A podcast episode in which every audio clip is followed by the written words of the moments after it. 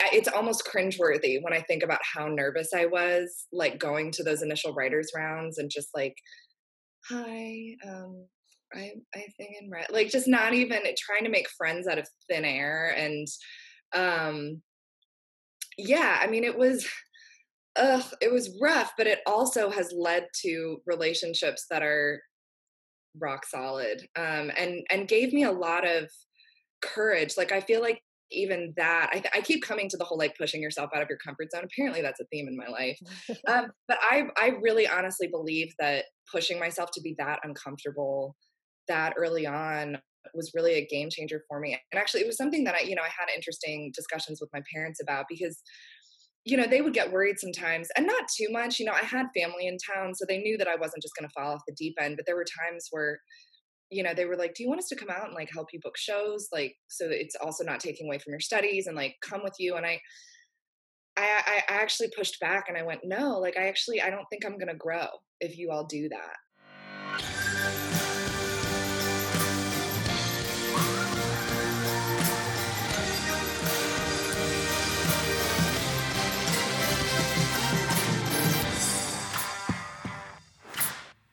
All right, welcome to the Path Distilled. I'm your host, Kevin Harris. My co-host is Lauren Tashman. Hi, everybody. And we're happy to have Lockwood Barr. She's a country music recording artist. Thank you for joining us today. Thank you so much for having me. So, if you would uh, tell us a little bit about who you are and uh, kind of what you do right now, and then we'll dive into your story. Yeah, um, so I grew up uh, just outside of San Francisco, so not necessarily a hotbed for country music, um, but I had, I, I, come from a very musical family. Um, my mom grew up in Nashville and was sang professionally for a time and uh, when she was younger and and then my dad uh, was a banjo player and in addition to being a businessman and everything but so i actually play his banjo uh, I have his Gibson RB250 from 1972 with me in Nashville. It's my main wow. um, instrument. And so, even growing up in San Francisco, I had a very country music, bluegrass heavy um, childhood. Um, but it was it was fun in the sense also that San Francisco is a really EDM heavy culture too. Uh, I was a big musical theater buff, so there were a lot of different sort of eclectic influences that sort of infiltrated my songwriting. Um, I also loved a, an Irish group called the Corrs growing up, so it was sort of just a smattering of everything. Um, and yeah, and I grew up in a house where like we had, I think, we I say we had we have still like when I go home to visit my parents there's like 17 instruments in our house we've got two wow. pianos three or four banjos, four guitars. I mean, it's just my mom's dulcimer from the 70s because it was the 70s and everyone played a dulcimer. So, um, you know, and we would just spend nights around the piano just belting music out. And, you know, we, I sang in church every Sunday and the whole thing. And so it just, you know, all that is to say, like anyone who knew me as a kid is really not surprised that this is what I'm doing now. Sure. I didn't really have like starting from age five. It's like even uh, going to college. You know, I went came to Nashville to go to Vanderbilt because um, all my cool older cousins went to Vanderbilt, so I had to go too. And even then, you know, I really like I, I graduated and got my degree, but like I still was just like, I think the only thing I'm trained to do really is write and sing. Um, so you said you're about five when you first got involved? I mean, that's as far back as I can remember, but I think it's one of those old cliches of like the whole singing before you're talking thing, just because, yeah. you know, you it's sort of when you're when you're that little it's kind of monkey see monkey do. And all i saw and heard when my parents were home was music. Um, and my sister and i grew up singing together. And so it's yeah i mean it's just it's been my whole life. There's never like i said there's never been a plan b. Nice. um so yeah. And so when did you did you have a decision early on that you were going to pursue music or did it just come about later?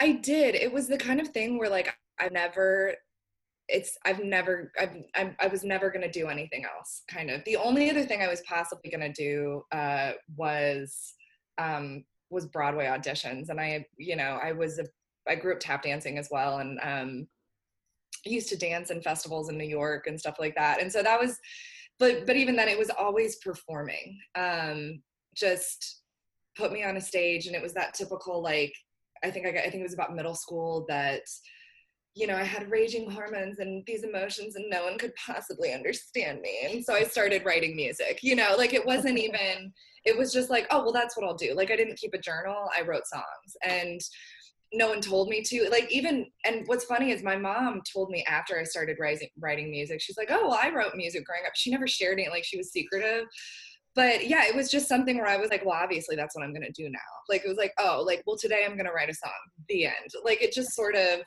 um you know kind of unfolded that way. I think it's i heard a saying I, I really i should have i should have looked this up before the podcast because i feel like i've quoted this three times this week. Um but there's a famous quote about like successful people figuring out what they're good at and just honing in on it.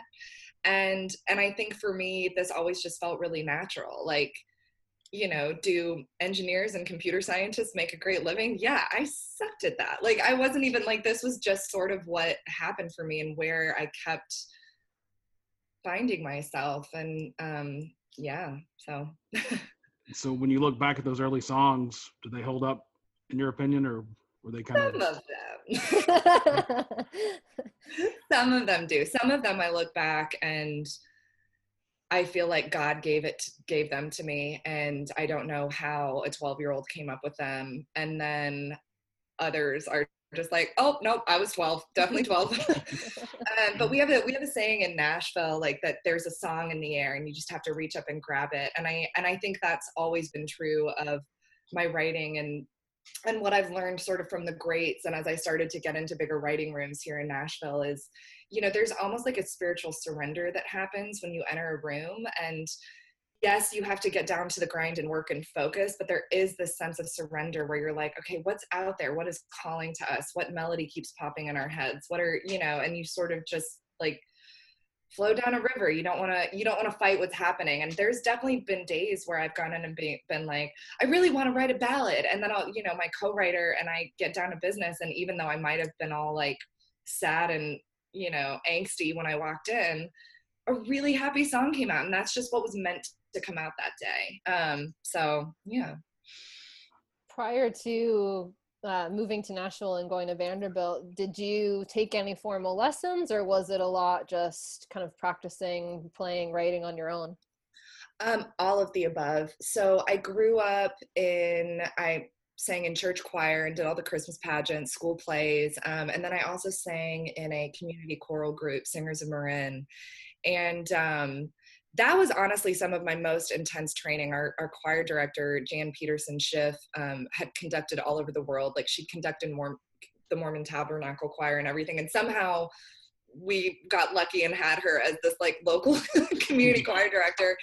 Um, and she was like that tough football coach that everybody had that you read about giving like the pep talks on the field where like she's so hard on you but like brings the best out of you and mm-hmm. um and so you know when i think about um especially like how much i love to stack harmonies and stuff like that and all the the choral training has contributed immensely to my career and i learned that from my mom as well because she was um, a big choir buff uh, too and actually still will sing in the singers marin adult choir um, certain seasons. Um, yeah, and then I think the the big turning point for me was uh, probably high school. Uh, we were really blessed with great arts programs at the high school that I went to as well, and so I was in both the theater and the music department, and um, in so many ways they saved my life because it was a really affluent area, and so even though my parents were my biggest cheerleader and everyone theoretically said like yes the arts are wonderful there were a lot of mixed messages coming out. And i and i think this is a you know really sort of a cultural moment for the united states and frankly the world where we have this college ranking system and you have to fit in a box and get certain test scores. And like there's this very singular version of what quote unquote success looks like. Mm-hmm. Um, and that became very apparent to me in high school because even, you know, even my own parents who are so musical and to this day are my biggest cheerleaders, even they at some points were like, don't tell us you don't have time for sports when you just come home and write music for four hours. And I'm like, what do you, what do you mean? Like, I don't want to play sports. Yeah, but sports are going to get you into college.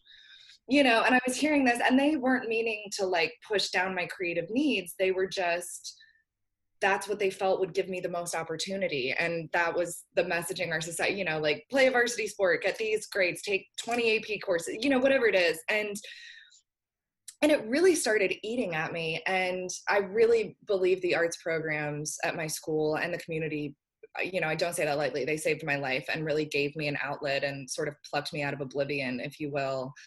I mean my theater program let me score a musical like where, where, does that happen at a high school level? And this this program was like yeah that sounds great. Let's do it. Like they were in and they just and it, i didn't even ask them. They just noticed that i was musically inclined and these precious teachers like you know wrapped me under their wing. And then my the head of the music department mr mattern saw me sing an original at a one of the talent shows and was like you need to be in my class.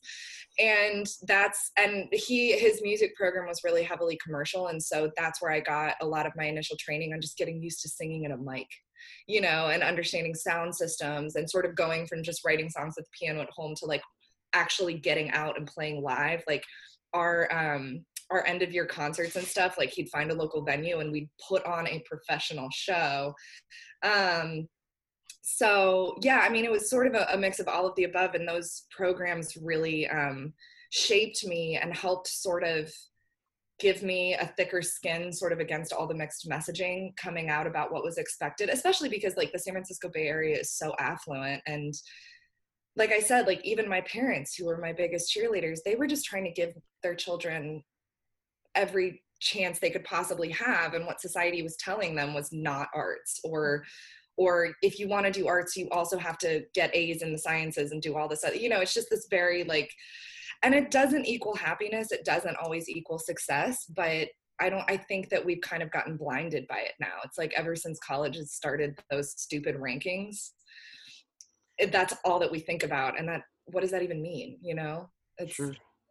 and didn't you say that at least at one point your at least one of your parents if not both made a living with music yeah, my mom, she would come back uh, when she was an undergrad. She would come back home from college and um, she sang in festivals. She actually backed up the Dillards. Uh, she sang on stage with John Hartford. Um, and yeah, and I mean, was just, and to this day is a fierce musician. I mean, just unbelievable. But then she went to business school and met my dad and thank goodness because here i am you know yeah and i think about that too of like how even in a family that was so musical and even in a family where from day one they really believed it was a real career it wasn't just a cute choice mm-hmm. even in that setting there was still so much pressure from the outside world that it still um yeah it still got overwhelming like i still felt like there wasn't necessarily a path for me um even though that's all the only path I'd ever followed, ironically. So, it, you know, it's just,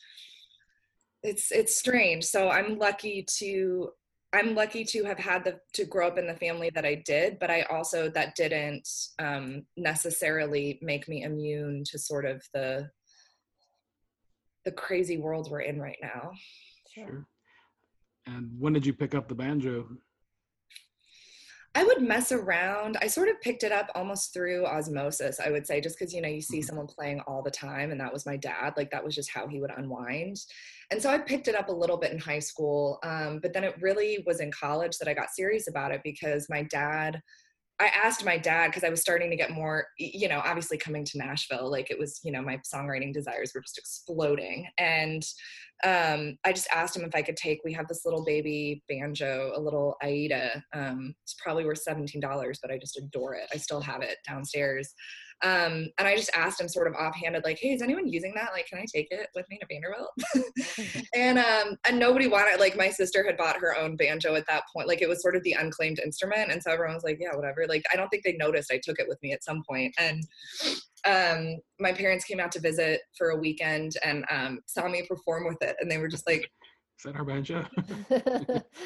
you play like when did how did we miss that? I was like, "What do you mean? How did you miss that?" Like, I, what do you think I've been staring at for my entire childhood? Um, yeah, and so then when I graduated um, for the past few years I've studied uh, with an amazing banjo player, Ned Luberecki, because um, I decided, you know, osmosis is great, and there's so much that's informal about Nashville and storytelling and whatever, but it was be it was also becoming such a part of my identity as a person like because I, I just love it so much and i love talking about my dad and everything that i was like okay i need to sit down with somebody and like formally learn the scales you know things like that the way i did on the piano kind of almost moved backwards. Um so yeah and my dad actually got so excited we they came out to visit and he spent a weekend like nerding out with ned.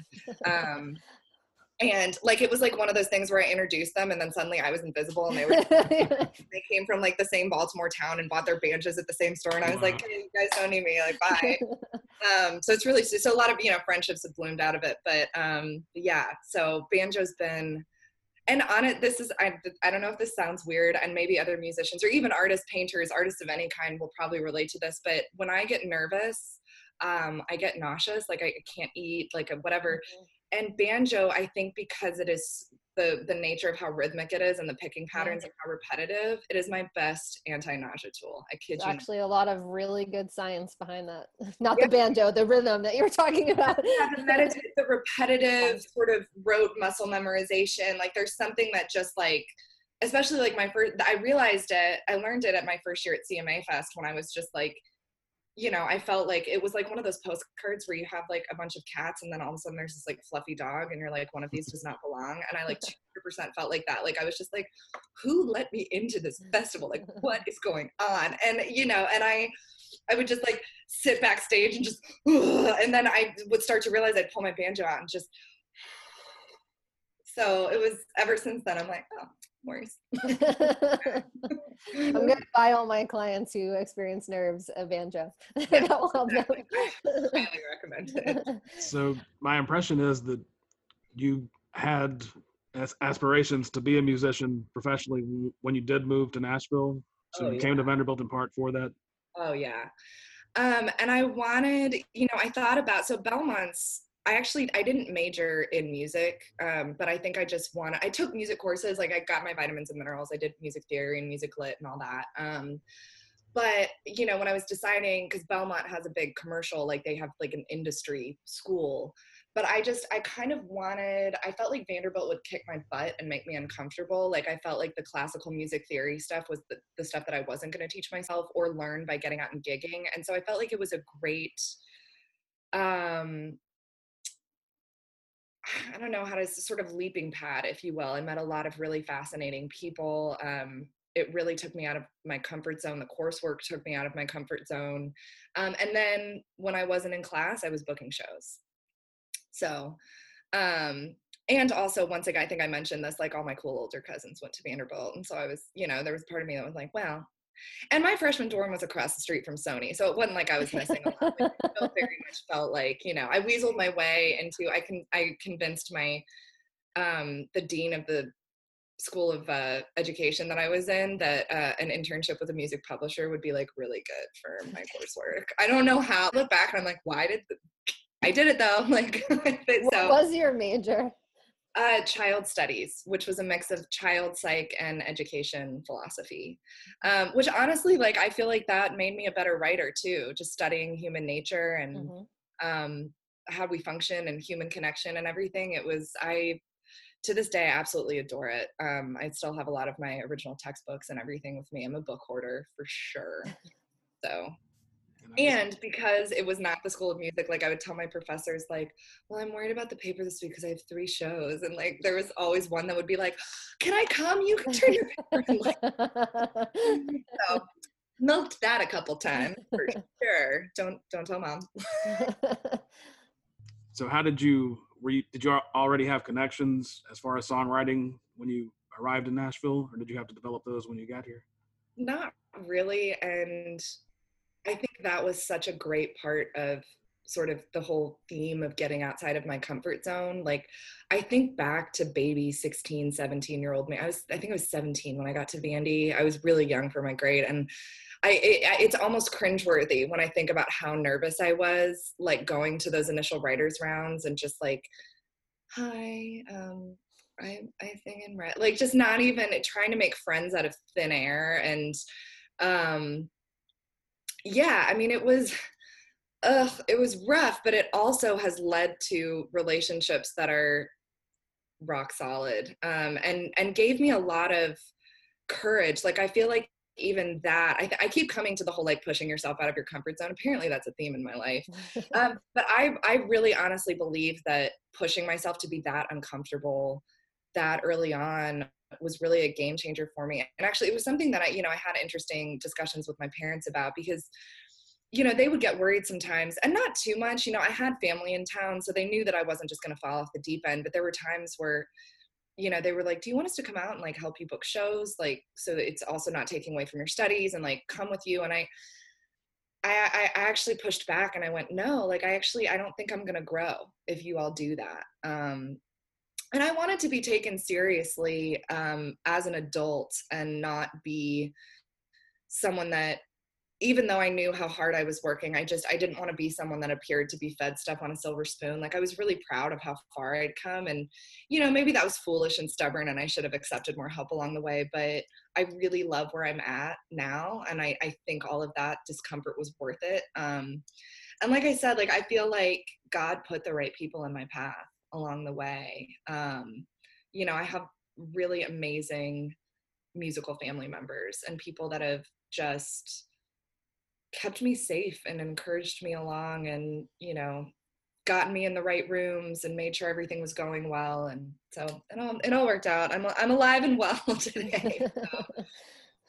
and you talked about being timid on those early uh, writing sessions um, yeah. i'm the type of person that I, I do okay like the first time it's the second or third time i always get nervous i'm like are they going to like me as much as like we hit it off really well are they going to like me this time I'll, oh, so my social, well, you know what's funny is in in, in the Vanderbilt um, co-writing scene, you know, there's all these sort of like unspoken rules you learn um, about entering a writing room and what's polite. And I was, uh, to be honest, I was sort of perplexed by co-writing when I first got here because I grew up writing alone, and I was like, why is Nashville like obsessed with this co-writing thing? And it's gonna sound terrible, but like at a point, I was like. This is just for people who like don't know how to write and they just have to put themselves like i didn't i didn't understand sort of the beauty of collaboration and what it how much more it means beyond just the right itself and all the relationships. Um, but you know, one of the unspoken rules that I learned early on that some people advised me on is they were like, don't get too married to a line. Like when you're in a room, you have to put your ego aside and you know let what's best for the song happen and even if your line doesn't make it in you your personality still contributed to you know and whatever but i, I laughed because i was like oh i have the opposite problem like i'll get in a, a room with somebody who has a number one hit and be like oh my god don't i can't i'm so sorry i even opened my mouth like um, so i'm the opposite like i'm super timid at first and then over time like it's just like you really like me? And then like my whole personality will come out um but yeah. what was it like uh, in the early days of kind of going out there and trying to get you know live performances and and doing those shows? Oh God, it was. I I almost feel like that sort of level of risk taking. It, it was almost like building a new muscle. Um, and so in the early days, I kid you not, like I would make a phone call to book just a writer's round, like a, a small acoustic show in Nashville and I would get off the phone and I then I would I would hang up and then I just like lie on my bed. like that like physically took it out of me and then like, I was like okay I'm done for the night. Like that's it. Um, and I you know I think some of it was like a self-worth thing of you know I think so many artists will tell you that we all have imposter syndrome. Like i mean i have a friend that had several cuts this year um, on the sony record and he'll still call me and be like do you have time to write for me? I'm like yeah like you're are you kidding? You don't think you're successful you know and so it just doesn't matter but it's one of those funny things and so you know especially when i was new to the scene and and wasn't i think fully confident of my worth if you will um that would really i mean it really was building a new muscle like and now i don't even think about it like i'll just like you know, I'll email a festival and be like, hey, I'm really good. Put me on your lineup. You know, like it just, but that took time. Um, and it was just, it was mentally and literally at times physically exhausting. Um, but I think it got easier not only as sort of that muscle grew and I just straight up got used to it. Like it just became a normal occurrence to call mm-hmm. and book yourself or email and book yourself. But I think I also somewhere along the way did find my worth and and i think that was another thing that i needed to do that separate of my family where as supportive as they were i was like i have to do this to figure out who i am as an artist and I can have you guys tell me I'm good till you're blue in the face, but to some degree, I have to learn it for myself, sort of out in the real world, um, and find my voice. Like, I definitely have pieces of my parents, both of my parents in me, but we sing completely i'm like a 70s rocker chick and my mom is like this stunning operatic soprano you know and so it's like i had to i had to figure out my voice and part of that was taking the risk of asking to get in a writing room asking to get on a stage you know whatever it was at that moment so. Did it shift your your music also? Because you mentioned kind of being from where you were in california and the exposure you had to different types of music um, did it did moving to nashville kind of shift your music or did it help stabilize it what was that like I think, I mean, I don't know if this makes sense, but I think a little bit of both. I think a shift as far as, especially being in writers' rooms, I learn it's like going to college all over again, you know, because you're with people that are, you might be with somebody who is a lyrical genius and you almost are just sitting there observing like it you know and then but there are other times where i'll sit down. One of my favorite co-writers is this guy harlan pease and he is a brilliant blues guitarist and plays things on the guitar that i just i'm not trained to do. I'll never that'll never be my jam and i love sitting in a room with him. And so in that sense co-writing has completely expanded my view of what kind of music I can sing. And it's people like Harlan that helped me find this sort of 70s rocker vibe that I have now. They really kind of showed me myself. So then on that side, co writing, as it expanded my view, it also, I think the word you used was stabilize. At the same time, it, it was both expanding and stabilizing. Like I would have these people that once again, once again took me out of my comfort zone. but then we're also a mirror back because uh, you know, um, and I found this going on tour as well. Both co-writing and going on tour, you're you're sort of you're just basically surrounded by mirrors. And when you start to hear the same thing over and over from people, like, oh, your melody lines when you do X Y Z are are really interesting, or your voice reminds me of these artists, or like you get on the road and you realize that the same songs are getting requested over and over and over again and they're the more 70s rocker ones you're like oh like and so it's sort of this the world as you explore and try to expand the music world also shows you who you are the more you lean into it. Mm-hmm, um, mm-hmm. so that was that was definitely the case for me. Mm. so tell us a little bit about your cma fest experience. You said oh gosh. Cma fest well first of all i just i have a love affair with with the cma in general. They're i mean they're how i've got my health care and everything like that. Like they're just wonderful. Um but cma festival it it's like a giant summer camp or like high school reunion. Um, it's become, I was so sad to miss it for COVID this year, but it's become like my favorite time of year over the past year because um, especially with the the new convention center they set up these huge beautiful green rooms and so you know you go you run into someone every morning and catch up over breakfast because you've both been on the road and haven't seen each other since like a tour stint or the year before at cma fest for that fact um, but uh, it's it's also exhausting. You know, it's like one of those things where you're just like running on adrenaline for four days. Um, and especially like the very first year I was in it, um, you know, I didn't really have a touring income yet. This was like pre-touring. They had just let me in because I had started working with Jars of Clay and some other things, and so they kind of took a chance on me. But so I was still a big part of my income was still from this house band that I played at downtown. So I would go straight from my CMA Fest um, you know press junket or whatever whatever it was I was doing, and then I would go straight and perform for a house band. So I was, I mean, it was, was paying my bills, but it was these 15 hour days, and I, I almost felt kind of dumb, like who voluntarily does that to themselves. um, so now I've learned how to better schedule myself, and you know everything like that. It's so much fun.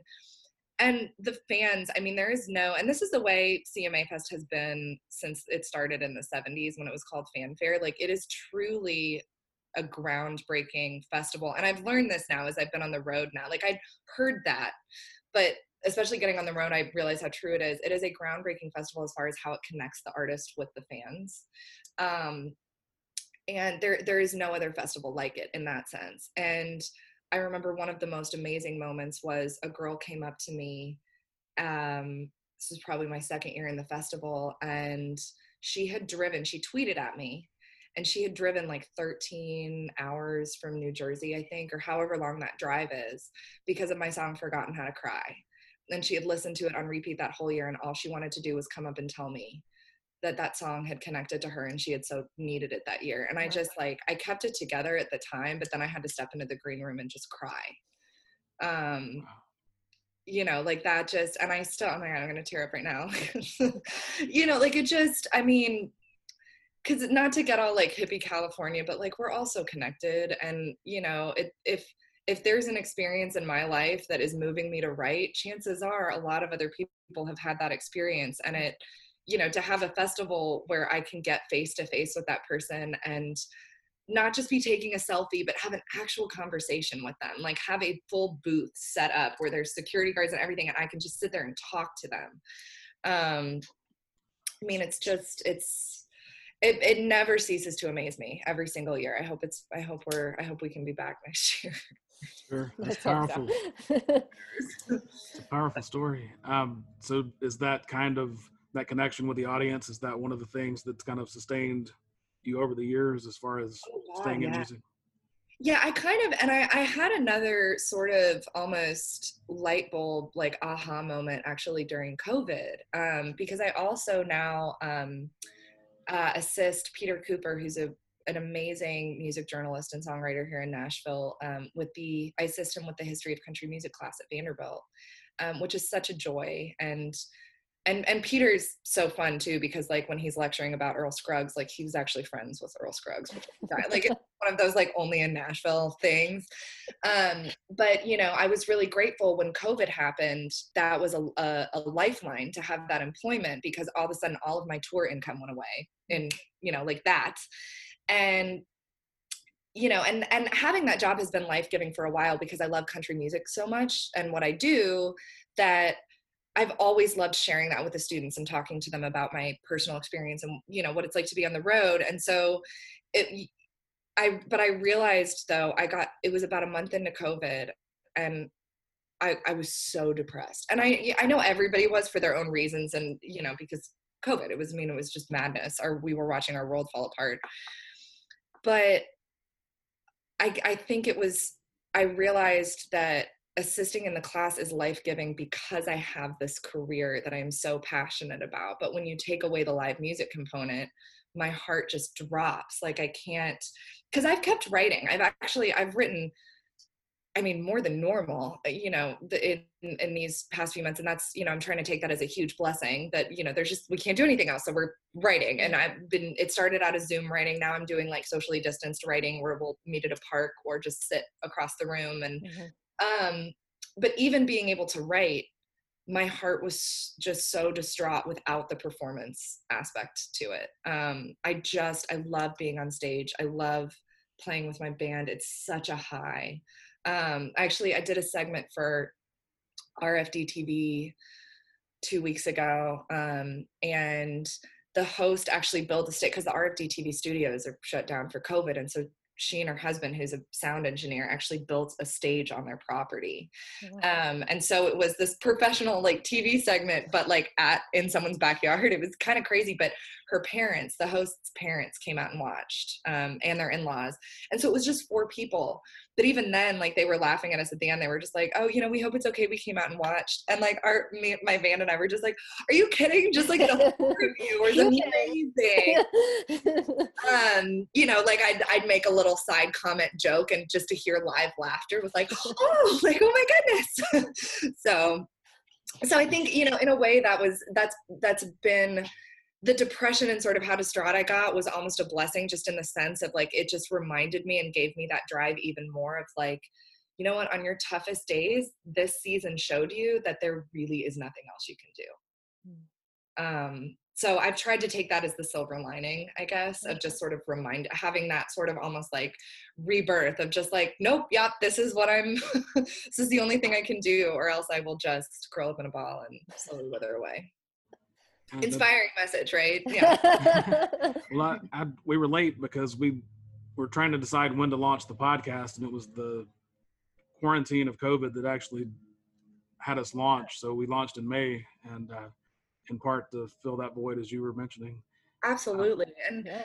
there has and i try to look at that i mean not to underplay how economically devastating and and and just straight up the number of deaths and everything but you know there, there definitely have been some blessings like that i'm actually in a weird way refinding the banjo because i go through different seasons of like if i'm touring i'm not necessarily writing a ton if i'm writing i'm not necessarily you know whatever it is um and so I've returned to the banjo in part because COVID made me nauseous. it's like the only obvious solution. Um, but yeah, I mean, I think I just try to yeah focus on that positive where like it pushed you to do the podcast or it you know pushed me to take my banjo playing to another level or whatever it is like and just silver linings i'll take them anywhere i find them right now i so. think part of it too is even just the the power right from a kind of psychological and and physical um, sense of being on stage. Right? Years ago, I had a master's student who did his thesis on um, the experience of flow during an onstage performance for musicians. Ah. And there was a lot of similarities to what we've uncovered in flow research. But one of the things he found was that the musicians all talked about the addictive part of flow and how you're you know that connection you're striving for that connection that helps you get immersed in that flow experience but it's also something that you you chase and you realize you really need. Oh absolutely and yeah and the other thing i was thinking about too is um you do get into a rhythm of it like being on stage and sort of almost giving into that flow and like letting it happen with the audience that is almost like playing an instrument in itself like you you start to get you figure out you have your own rhythm for flow. And my cousin al um actually was the one that sort of pointed that out to me. He um he tours full time um he's a lead singer for a an irish rock group. And he um you know I, he his band was in town and we were talking backstage and i was i think just like right out of college. I was a baby, as if I'm not a baby now, but like, you know, I was even more of a baby then. Um, but he was that was his biggest piece of advice was he was like hone in on what happens when you get into that zone with your band. Mm-hmm. because the more locked in you get with your band and you get in that rhythm with the audience the better it's going to be for the audience the better it's going to be for your music and how it comes across. And yeah it's a whole thing but yeah no i, I desperately i need a i need a fix. Yeah. As you say that um and i don't want to mess it up so just tell me if you can't answer this, but is it is it is one capable of describing that? Do you go somewhere? Is it just time stand still, or how does it feel for you when you're in that zone? Um, it's an a it's a dopamine rush. I think is the way I'd I'd put it. Um, and there's definitely, I feel like I become most vulnerable when I'm on stage. Like in a weird way, I'm more myself on stage than off. Um, and I, you know, I know a lot of other, there's a lot of artists that have talked about, like my favorite was always uh, Bette Midler had her alter ego, the divine Miss M. And then, you know, like Beyonce has Sasha Fierce. Um, I have yet to name mine, but there definitely is something, something to that sort of alter ego state that you go into where like, it's like a switch goes off. And, even though I'm just myself, I'm I'm in a different zone and I take risks that I would never take just sitting on a couch talking to somebody in casual conversation. Um, but yeah, I mean, it's a huge dopamine rush. There is nothing like like vibing off other musicians and cueing each other and taking a risk um, or even just like i found myself on stage like i feel like part of finding myself vocally was touring and i would you know i would go to that zone i would go to that alter ego and start taking all of these vocal risks sort of riffing on the end of a song and be like i didn't even know i could do that. Like you know sort of this like oh it's fun like I, that should be a thing i do like whatever it is. And so in that vulnerability you take more risks and whatever. But i you know I, I definitely also will say that there's sort of the extroverted nature of it where then i always have to like recharge a little bit after a mm-hmm. show. So i have to make sure like i got really into to meditation and i do a lot of like bible devotionals when i'm on the mm-hmm. road and that kind of like plugs me back in and mm-hmm. so that i can recharge and go do it again the next night. Sure. Yeah. We're pretty experienced with these episodes now but i think lauren can attest the first few that we did we were just both so exhausted at the end because of the novelty. Totally.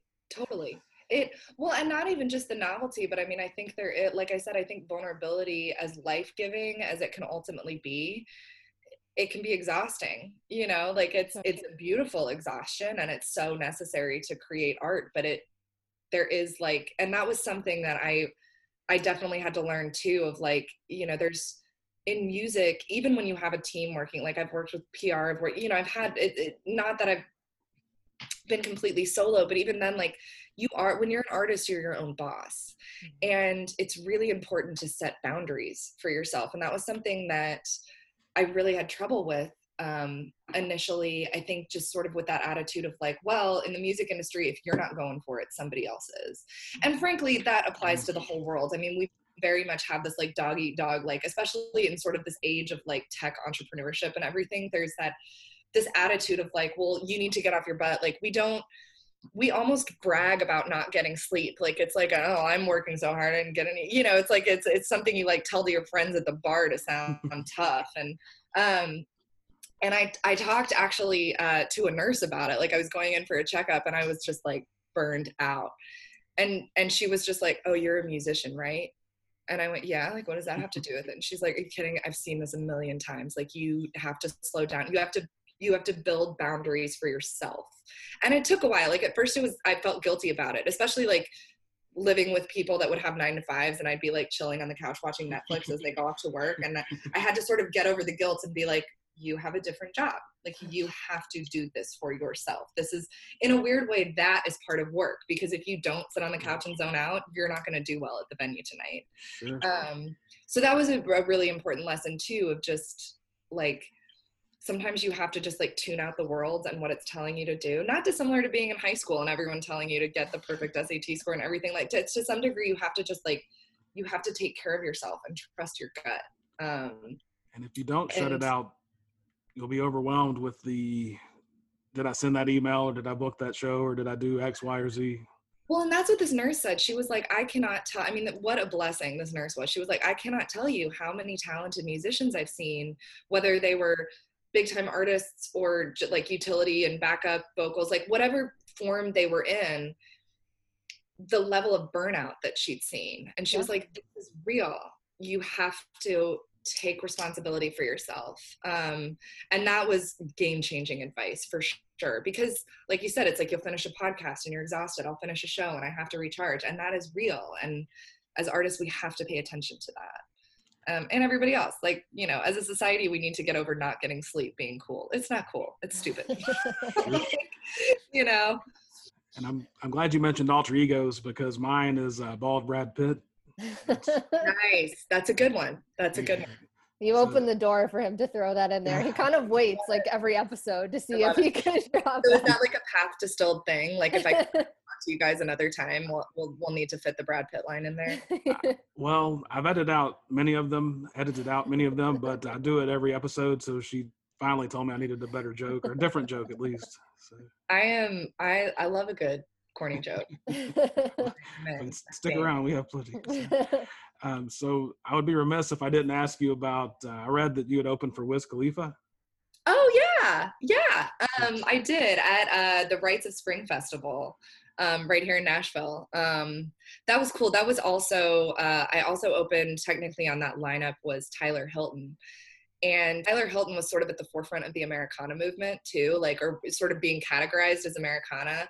I mean, Americana's like been around since the late '80s, but sort of the pop culture burst of it, if you will.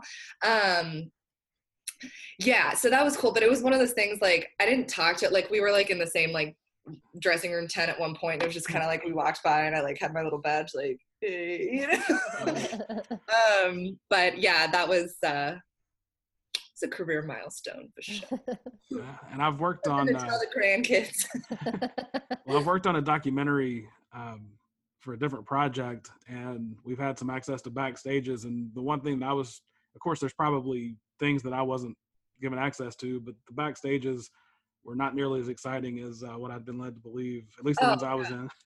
well, because it is sort of that like recharge moment of like the artist is either like trying to like get themselves in the zone for stage or they just got off stage and they just like want someone to hand them a beer oh like, everyone's eating or having a beer but there's really nothing more than that no it's not like this this sort of hollywoodized like you know just you know someone fanning you eating grapes having a party and yeah. talking to like it's like no, it's so it's the least glamorous part of the job. Not to say that it isn't wonderful and you know, but yeah. No, there was so like I even think back to the Wiz Khalifa thing and like even the tents were just like it was just bare bone, you know, it was just a place to hide before you get on stage and you know, all of that. So yeah, like as you pointed out, I wouldn't trade it. It was cozy, but um, but not nearly the Hollywood version. So, right. Um, so, do you want to tell us a little bit about your advocacy for uh, suicide prevention? Yeah, absolutely. Um, so I think I'm, you know, mentioned early on, like, sort of this cultural moment that we're at right now. And I say moment, but it's been going on for, I think, years now. I mean, I feel like I was almost born into it um, with this generation of tiger moms and everything like that. And I think that there are a lot of different factors that have led to rising suicide rates in our country. Um, I think I think one of the big culprits is the college ranking system, which then turned it into this numbers game where you completely miss the person who's actually applying. Um, mm-hmm. And then, you know, the parenting trends that I think adapted almost to fit into this sort of college ranking thing. Um, I think social media has isolated us, as beautiful as it is, and as much as I love talking to my fans about, you know, that's how we connect and everything. I, so I think that there, it's almost become this like perfect storm of of being in a pressure cooker, uh, you know, topped with the the social media and the isolation and uh, just everything. And but it it really became an issue for me uh, you know, I'd certainly been battling depression in high school. I think because I felt I started to feel so out of place at some point. Um, and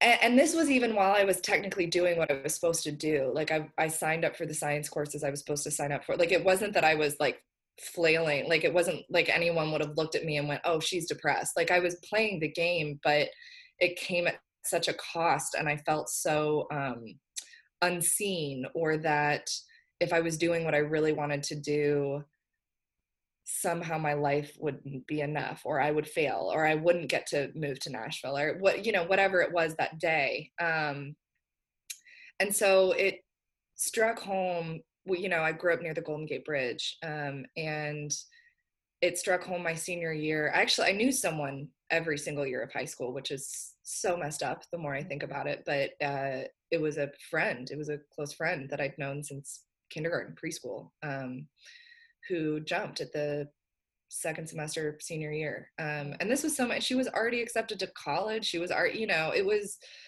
but I think she just felt trapped by the world. Um, you know, and I, it's, I mean, it still makes me speechless to this day. It's like, I think back to finding that out. Um, but I think what really pushed me and all of the the all of her friends that did get involved because it became like this group movement. It's almost like she passed and we were like, oh, we have to do something. Like it was too like it I I don't know if like just God intervened and all of us were like, okay, it's time. This gotta stop.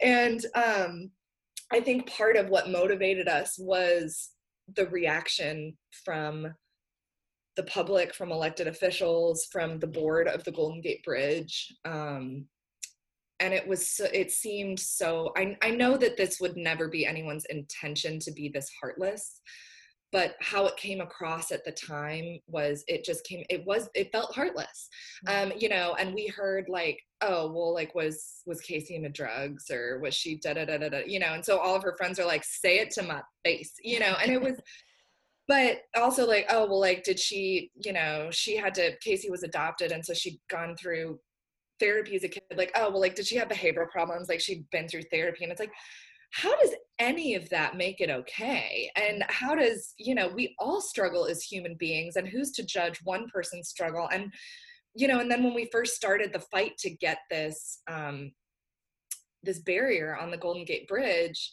the biggest fight against it was like, oh, well, it will ruin the aesthetics of the bridge. And I was like, okay, so the wealthiest people and the elected officials in our area have literally told us that a bridge being pretty is more important than life, than life itself.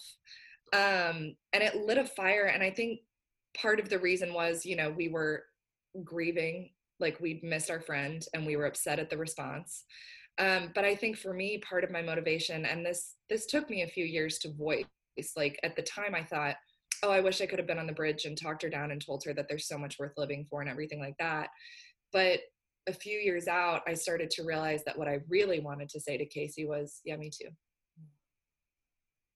And you know and i think that's the other thing that we have to and i i think part of the conversation is finally starting to change where like not just normalizing mental illness but normalizing just everyday struggle like it doesn't even have to be labeled a mental illness for you to be going through a, a tough period in life um and yeah so i mean it was it was just like what i i think that's where my advocacy started. It was this whole com- it was this whole storm of like grieving a friend lost and also the fact that i had known someone every other year where it was like why are why are kids crying out and no one's listening? Why mm-hmm. do people why do children you know we felt like adults at the time but we were you know 16 17 like why are children dying and nothing is happening?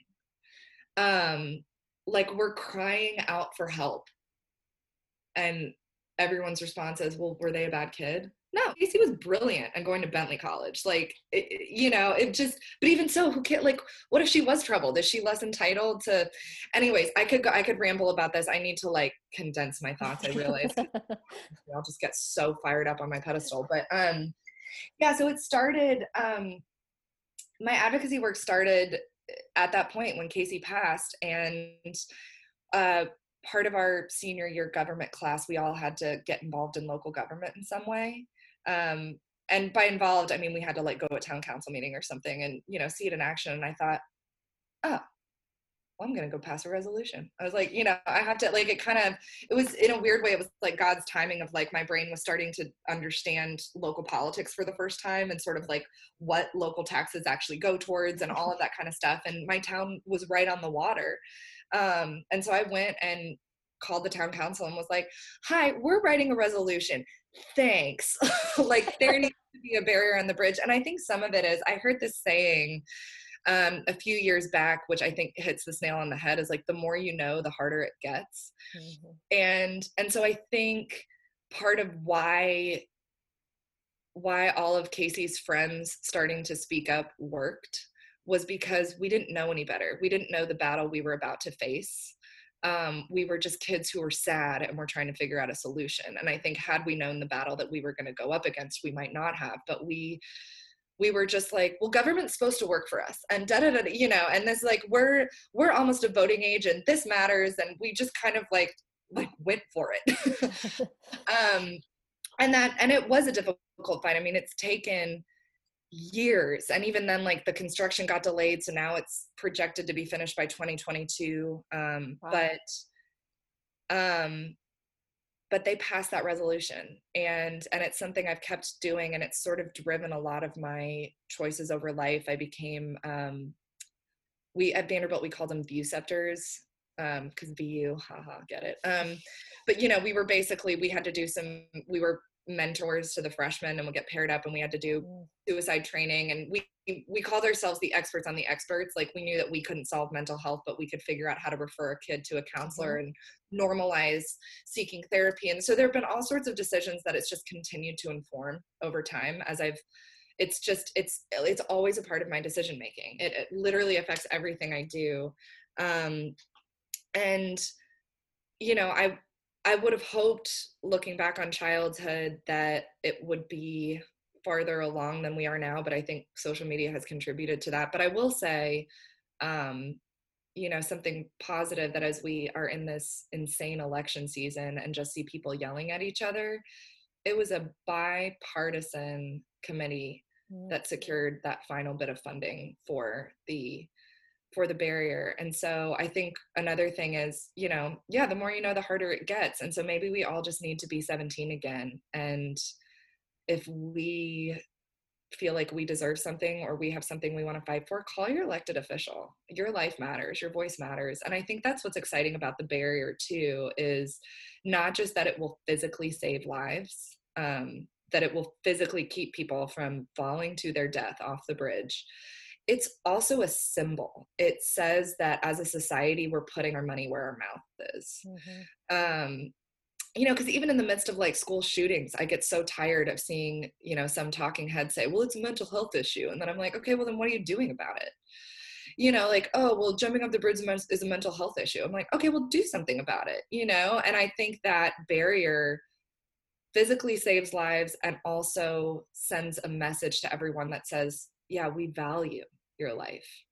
This is, this is millions of dollars and we are putting it towards saving your lives because you matter um and you know yeah so it's it's crazy it's crazy times to be living in but that's it's been a big theme in my life and you know i am i feel like casey has guided me and and her friends along the way and i'm i am so grateful for her path and I still miss her. Obviously, I wish that she were still here, but I am so grateful that something beautiful could come out of such a tragedy. And, um, you know, it's not, I think people think of suicide as a way out. It's not, it's death.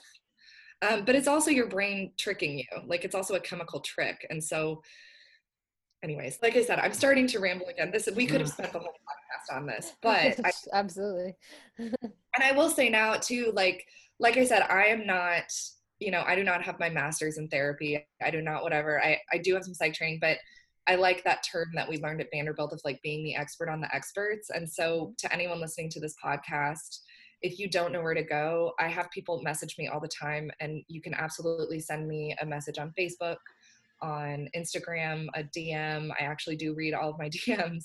Um, reach out to me if you don't know where to turn, and I can certainly turn you to a lifeline. Um, there's also a lot of community resources that people don't realize are there. I mean, my my own church here in Nashville has um, counseling for like ten dollars.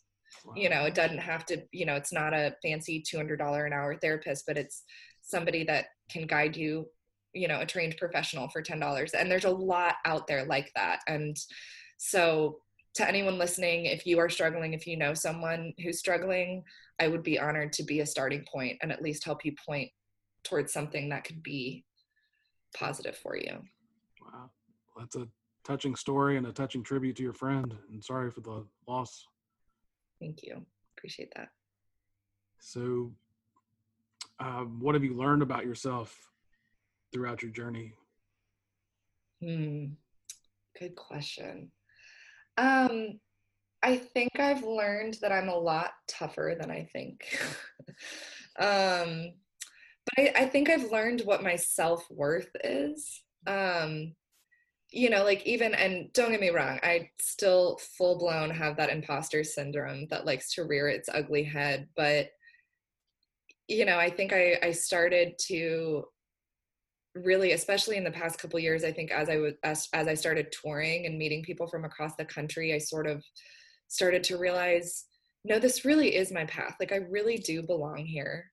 Um you know i am worthy of love. I am worthy of a job that i love. Um actually you know as someone whose faith has guided me so much along the way my college pastor said something to me that if you're not religious you can take this in another way. But he was like you know Jesus doesn't just love you, he likes you. He would hang out with you. Like you as a person are perfect the way you were made. And and I, you know, I think it's just now in adulthood that I'm finally accepting those words of you know, I'm okay the way I am. I can walk into a room and I don't need to obsess over whether everyone likes me. I'm I'm good enough the way God made me, um, or higher power, or just as you were born. However, it is that you feel comfortable sort of phrasing that. Um, so I think that's something I've learned about myself is that just like I'm enough, just me here on my own. I'm enough. I'm tough enough to do this. I'm passionate enough to do this. Just little old me as myself is enough. Um, so I keep and like I said, when imposter syndrome rears its ugly head, I have to just like remind myself of like you are still enough, and it'll come at the most random time. I was playing WoodSongs last year up in Kentucky, which is a huge broadcast. So like I think it goes to like a million homes or something. And I didn't turn to my guitarist before we walked on stage, and I was like, "Miami good." Shut up, walk. Yeah, but I mean, so it's it's still gonna rear my head. But I I I think I finally uh, at this point in my life in the past few years have finally started to actually internalize that and go, no, you know what? You are enough. You are enough. So and to that point, we had a psychologist on who was a guest who uh, has focused on and written about imposter syndrome. And one of the points that she made was that it never really goes away, you know, that it will always be there. It's just something that you have to get, uh, you know, accept and get better at responding to. Yep. Absolutely. And I think that it can certainly be harnessed too. Like, I think mm-hmm. that there is a sense of, you know, the way Bette Midler phrased sort of her her own version of imposter syndrome was to be in the entertainment industry you have to believe that you're the greatest thing since sliced bread but like also know that you're not it's one of those things where like you have to have the confidence of being like i'm fabulous like to walk into a room and ask for a show or whatever but that imposter syndrome can lead you to push yourself to be better because if you sure. constantly think you're not enough then you are going to wake up and play the banjo every day and make sure that you're keeping your skill up or write or you know what, whatever it is that you're working on in that season. Um, and so i think i'm at a point where i try to when it rears its head i try to channel that into being more disciplined at my craft in whatever way i need to at that moment. Um, so, but that's not to say I'm never going to turn to my guitarist again and be like, "Am I good? Can I sing?" what it, it reminds me of is the battle of the little th- men or women on your shoulder that you see in the cartoons, and you just have to have the side that vouches for you to win the argument more times than not. Hundred percent. Yeah, and that's another thing, like about um, I think about being in any industry, um, you know, business, tech, music, arts, whatever um, you you need to get comfortable with hearing the word no. And I think that we are a society of such instant gratification that you know hearing no it doesn't you know even pre social media and instant gratification nobody likes to feel no. There's discomfort in that. It's not fun. But i think something i've learned along the way is to not take the no's personally. Like i think part i think back to like booking my earliest shows. And i think part of the exhaustion was i was anticipating and fearing hearing no, but that was such a loaded no. I projected so much into that no. And it was like, okay, well, if they, if they're saying no, it's not just no right now, it's no and you know, how dare you? Why would you even think you were worthy of asking for this? And why, like, I would just load all of this stuff onto it when really I just needed to take it at face value and be like, oh, okay, so i'll like try again later or try somewhere else. You know and that's and that's not to say that i like to hear no now. I'm, nobody wants to hear no in their life. But if you can learn to like unpack it a little and not put all of your fears and anxieties into the no and just take it as a okay not right now. You know i i didn't get into cma fest the first time i applied. I wasn't you know and i look back i wasn't ready. I needed to that house band all those other things that i was doing you know, and then I came back around and was like, I'm still here, like, hi. And then I, you know, and now CMA Fest is an every year thing for me. So it's, you know, and like I said, I think that hearing the word no, if you channel it sort of like you can use it for good in the same way that you use that imposter syndrome, where mm-hmm. it can just, you know, be another motivator of like, oh, all right, well, I need to, I need to keep honing my craft. I need to keep pushing for this. So, and this might be a landmine or landmine field to navigate with this question, but um, have you ever, in your experience with other music- musicians or even yourself, have you noticed that some people choose not to do the audition or take that yeah. chance just to avoid yeah. the no? Absolutely. Um, and there's actually one case. I have a, a, dear friend from college who she should she should be a Tony Award winner right now. Um, I remember even my family came to see. She was in my musical theater troupe, and to this day, she is in my opinion, one of the most talented people I know. And, you know, my own family has flown into Nashville to watch me do this performance at college. And they're like, oh my God, but your friend was so good. And I'm like, like, and she, we actually had a discussion a few weeks ago, and I was just like, girl, like it hadn't been that long, just like jump back in the saddle. And she is thinking about it, but it, the fear paralyzed her. And it certainly did for me at times too, I think, hmm. you know, I w- if there's one thing I wish I could tell my 17 year old self, it would be like, just go for it, just do it. Like it doesn't matter, you know. Like, but you know that had to that strength had to come over time. But I I I have definitely seen it. I think I'm. I feel like I'm gonna butcher this saying, but I think like fear killed more, doubt killed more dreams than failure ever did. Mm-hmm. Um, I think it's doubt. Yeah, and so I mean, that's it's shocking to see because I think it's always so much easier with that imposter syndrome. It's so much easier to see everyone else's talent. So I think it also blows my mind because they're doubting themselves and all I'm seeing is, oh my God, they're like way better than me. They quit like what? Mm-hmm. Um, but I've tried to use it as a as a learning tool and just say like, well, you know, if I'm looking at them thinking that, then maybe there's someone looking at me thinking that about me and I need to keep going. Mm-hmm. Um, so, anyways, yeah, I mean, it's, and I was told that, you know, like getting out of school, people warned me, they were like, you know, like the, the field will thin over time. Like, there's always a new busload of, you know, bubbly, new to town, bright eyed, whatever. And the ones that you started with will, you know, and I haven't, it's just been a few years, but I've seen so many people that are just true artists in their soul and they just like you know and so i guess this is also my shout out to like you guys come back to town it's still great um but yeah no i mean it's i guess it is kind of a landmine question in that sense but it, i mean that is a very real thing um and i and that one girl from from college in my musical theater troupe i mean i still think about it and like i said we you know did like a catch up facetime the other week and i i almost grilled her on it i'm like like my family thinks you're better than I am. Like you need to go audition for Broadway. like you just you know? And she she admitted it. She was like no i mean it's just paralyzing anxiety. Like she knows exactly what it is. That's just a journey that she has to take for herself and and hopefully she will because she's magnificent. But um yeah like i said i just try to use that as a learning tool and go okay well if i'm thinking that about her someone's thinking that about me and i just gotta keep pushing. I might have to edit this out after the fact but um she might not want me to reveal it want me revealing it but my wife has a voice that she could if not a lead singer she could definitely be like the in a hip hop song when they drop into the chorus. Like sure. she has a beautiful voice, yeah. but she will not sing in front of other people for anything. I, I've tried. Well, tell her it's never too late. I mean, I genuinely believe that. I mean, I have a dear friend who is, uh, you know, she's almost like my cool big sister, and um, she's.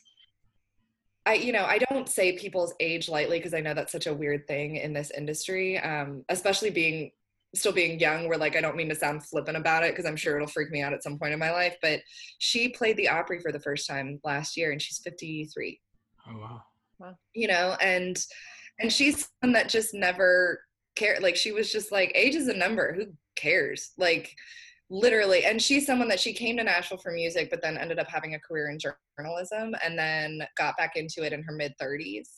Um and so kind of started in her mid 30s where i started at 16 mm-hmm. 17 um, but she continues to inspire me just her her raw talent honestly but also just the way that she kind of just lets stuff roll off and go like screw it i'm doing what i love and no one's gonna tell me i don't i'll take no a million times i'll keep who cares and um sure enough she's played she's actually she's played the Opry three or four times now like it wasn't just once it was multiple.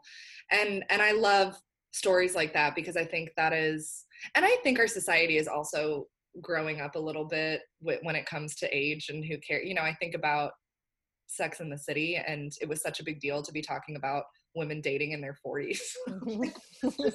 like lol like as if we suddenly die when we turn 40 i hope not like scandalous um, yeah, like the one, you know, the one Harry met Sally, like, I'm going to be 40 in eight years. Um, you know, and so I, I, mean, I think that's one of those things that the stigma has gone away over time, but I think it's also gone away because of people like my friends who are like, yeah, I don't care. like, that's you know, awesome. like, oh, you don't want to sign me right now? Watch me go play the Opry. Bye. Like, it just sort of well, the always... biggest stage in country music multiple times in a year.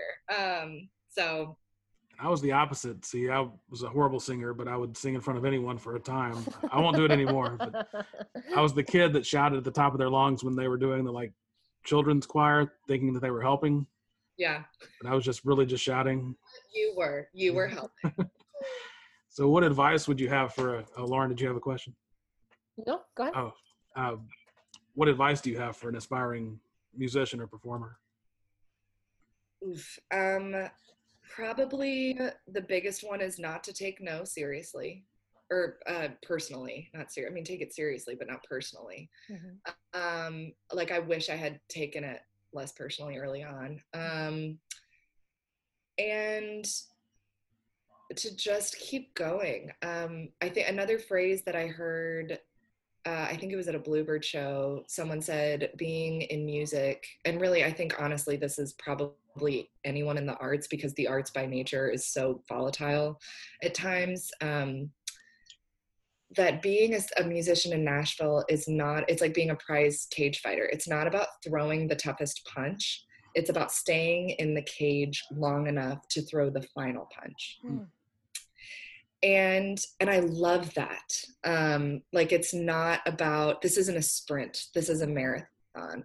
Because also, you know, yeah, I've I've started to make it now. Like I'm making an income. I've got fans. I have all of you know. I have a place in Nashville and everything like that. But that's not it's not like the end of a movie. Like this is something that I want to do for the rest of my life. And so I think that whole marathon cage fighter metaphor is important not just to encourage you on the days where you feel like you're not making it, but also to continue to encourage you even when you are making it to to always be working on yourself and bettering yourself and you know never stop learning never stop growing. And um because especially in the arts there's no it's not like we're trying to solve a math problem. There's no one answer. There's always a new piece of art that can be created. Um, so keep going. I like that. Um, so lauren do you want to do the uh, usual question so one of kevin and i actually met in grad school uh, cool. studying expert performance and oh, wow. similar to what you were saying about kind of the stigma of age there's also been this stigma and viewpoint uh, regarding talent and you know if you have talent what that affords you versus can you nurture abilities and expertise and development and so we were actually trained under someone who believed that talent really wasn't necessarily at all necessary really at all um, that that you could um, if you devoted kind of the right investment and had the right resources, you could pursue whatever goals that you had. And then certainly there are people on the other end of the continuum that believe that talent is a real thing and want to identify talent and all that. The music industry, I think, is one of those places, right, where maybe the looking for talent and certain kind of elements of that might still be a piece of it. So we're always curious to ask our guests what their thoughts are and how much they think kind of the nurture side has to do with things and how much the nature side has to do with it. I think um i'm you know i'm sort of like pulling back on like the psych classes from college. Yeah. I think kind of like i think it's kind of like how personality is a combination of nature and nurture i think it's the same thing for success in the arts where um you know the saying around town in nashville um, in the songwriters community is that it's 10% talent and 90% hard work hmm.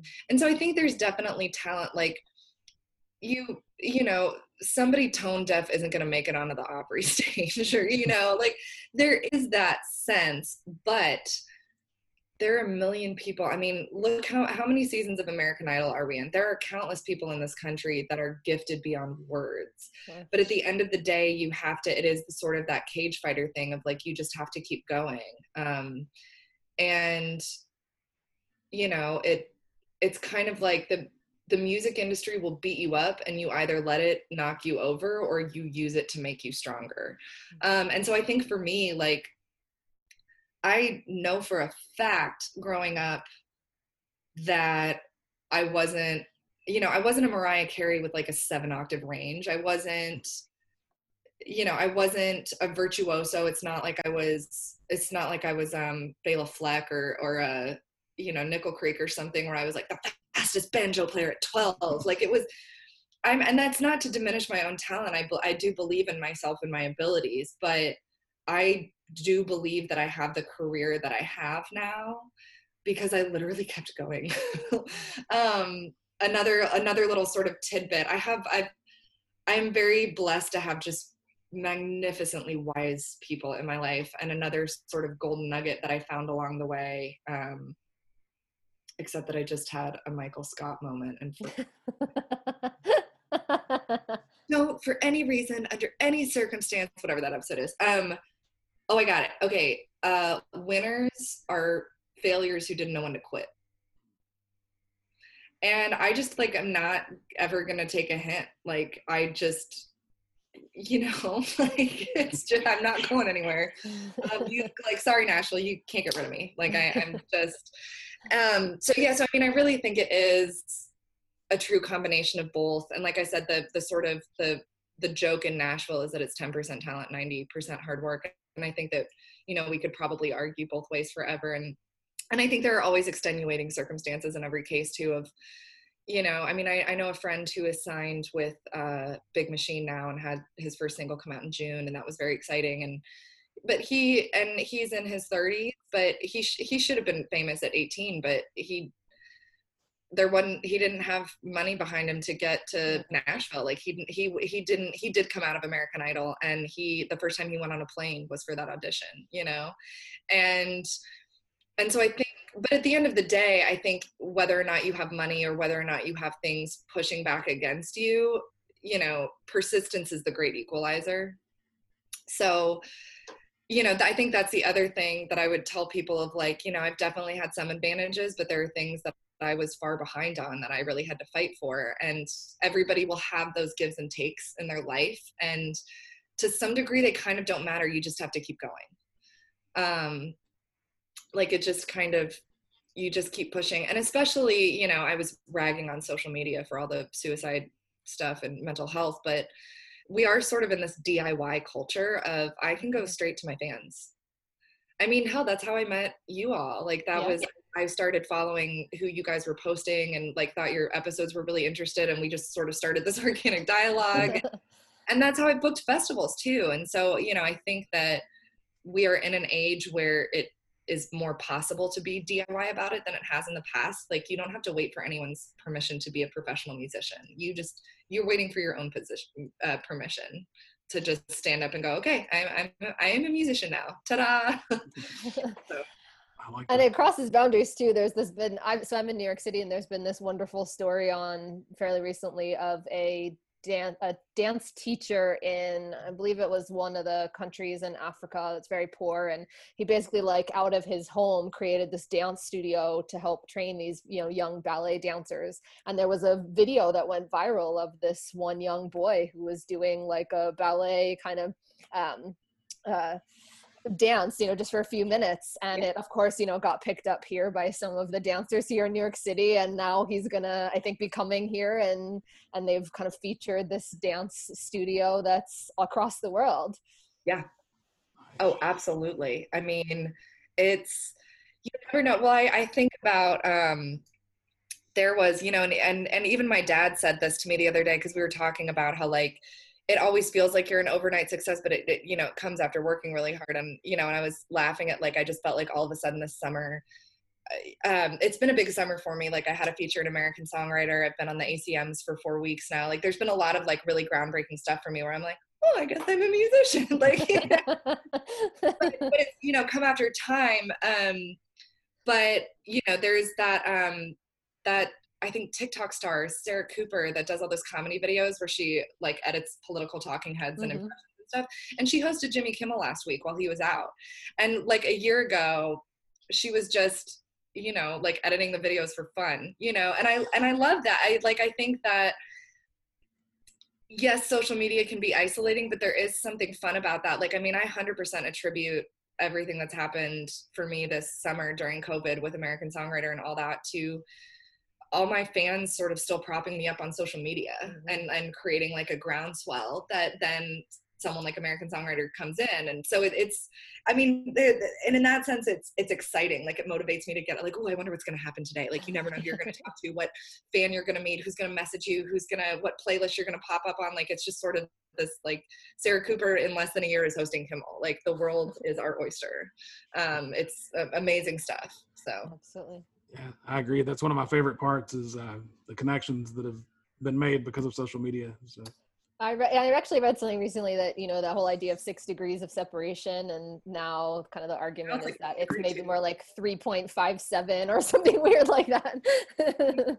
oh yeah, um, I mean it is. We are we are also deeply connected, and and I think maybe like to come back to sort of the mental health and the suicide note. I think that if we can remember that social media is not always real and that it is only showing our best mm-hmm. um, but I, you know, also use social media. Like I want to repeat this again, and I'm completely serious. Like use it to connect with people, and I can be one of those people. If you want to DM me and ask for advice on where to go for mental health stuff or how to, you know, talk to a fa- friend or family member, like I think that there's so much potential there if we can tap into it for that connection.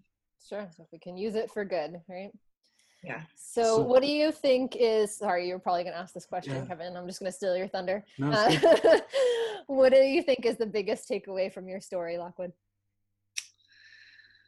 Um, you know, I think come at life with a little bit of naivete and and let that and and come at the world with innocent eyes believing that anything is possible because it is. And that's not to say that the road's not going to be difficult. You're not going to have to walk through storms and hear that uncomfortable word no or whatever it might be but um believe with the same excitement that your 16 or 17 year old self did getting out of high school where you're like oh the world is whether you're starting college or whatever it's like every when you're a senior in high school and you have that like i'm about to enter life like hold on to that hold on to that like kind of naive confidence and and hold it with you um because when like this is so corny and cliche but it's i've had to sort of take the the long way around to get back to this but like if you believe in yourself anything is possible um so just block out how hard the world tells you it is and just do what you need to do awesome. Sage advice. Uh, someone complimented to me, myself of that advice for sure. Sure. and someone complimented me the other day um, that they were impressed with my inclination to just go for it, Mhm. uh, which I had to develop over time. But I think that kind of alludes to what you're saying. yeah Stop pulling your own constraints or stop holding yourself back. Well, Lockwood, uh, we thank you for being with us, and uh, we love your story. Is it okay? Also, I totally just screenshotted. I might Instagram this and plug it. But no, thank you so much for having me on. Like I said, it was fun to just kind of how we connected and sort of in the world of social media in the middle of COVID. Um, I love, I love y'all's message. I think it's really cool. I don't think I haven't seen another podcast out there doing it. Oh, so Well, Thank thank you. yeah, it was really fun to talk to you guys. The Path Distilled is hosted by Kevin Harris and Lauren Tashman, created and produced by Kevin Harris. The content is copyrighted by The Path Distilled, all rights reserved.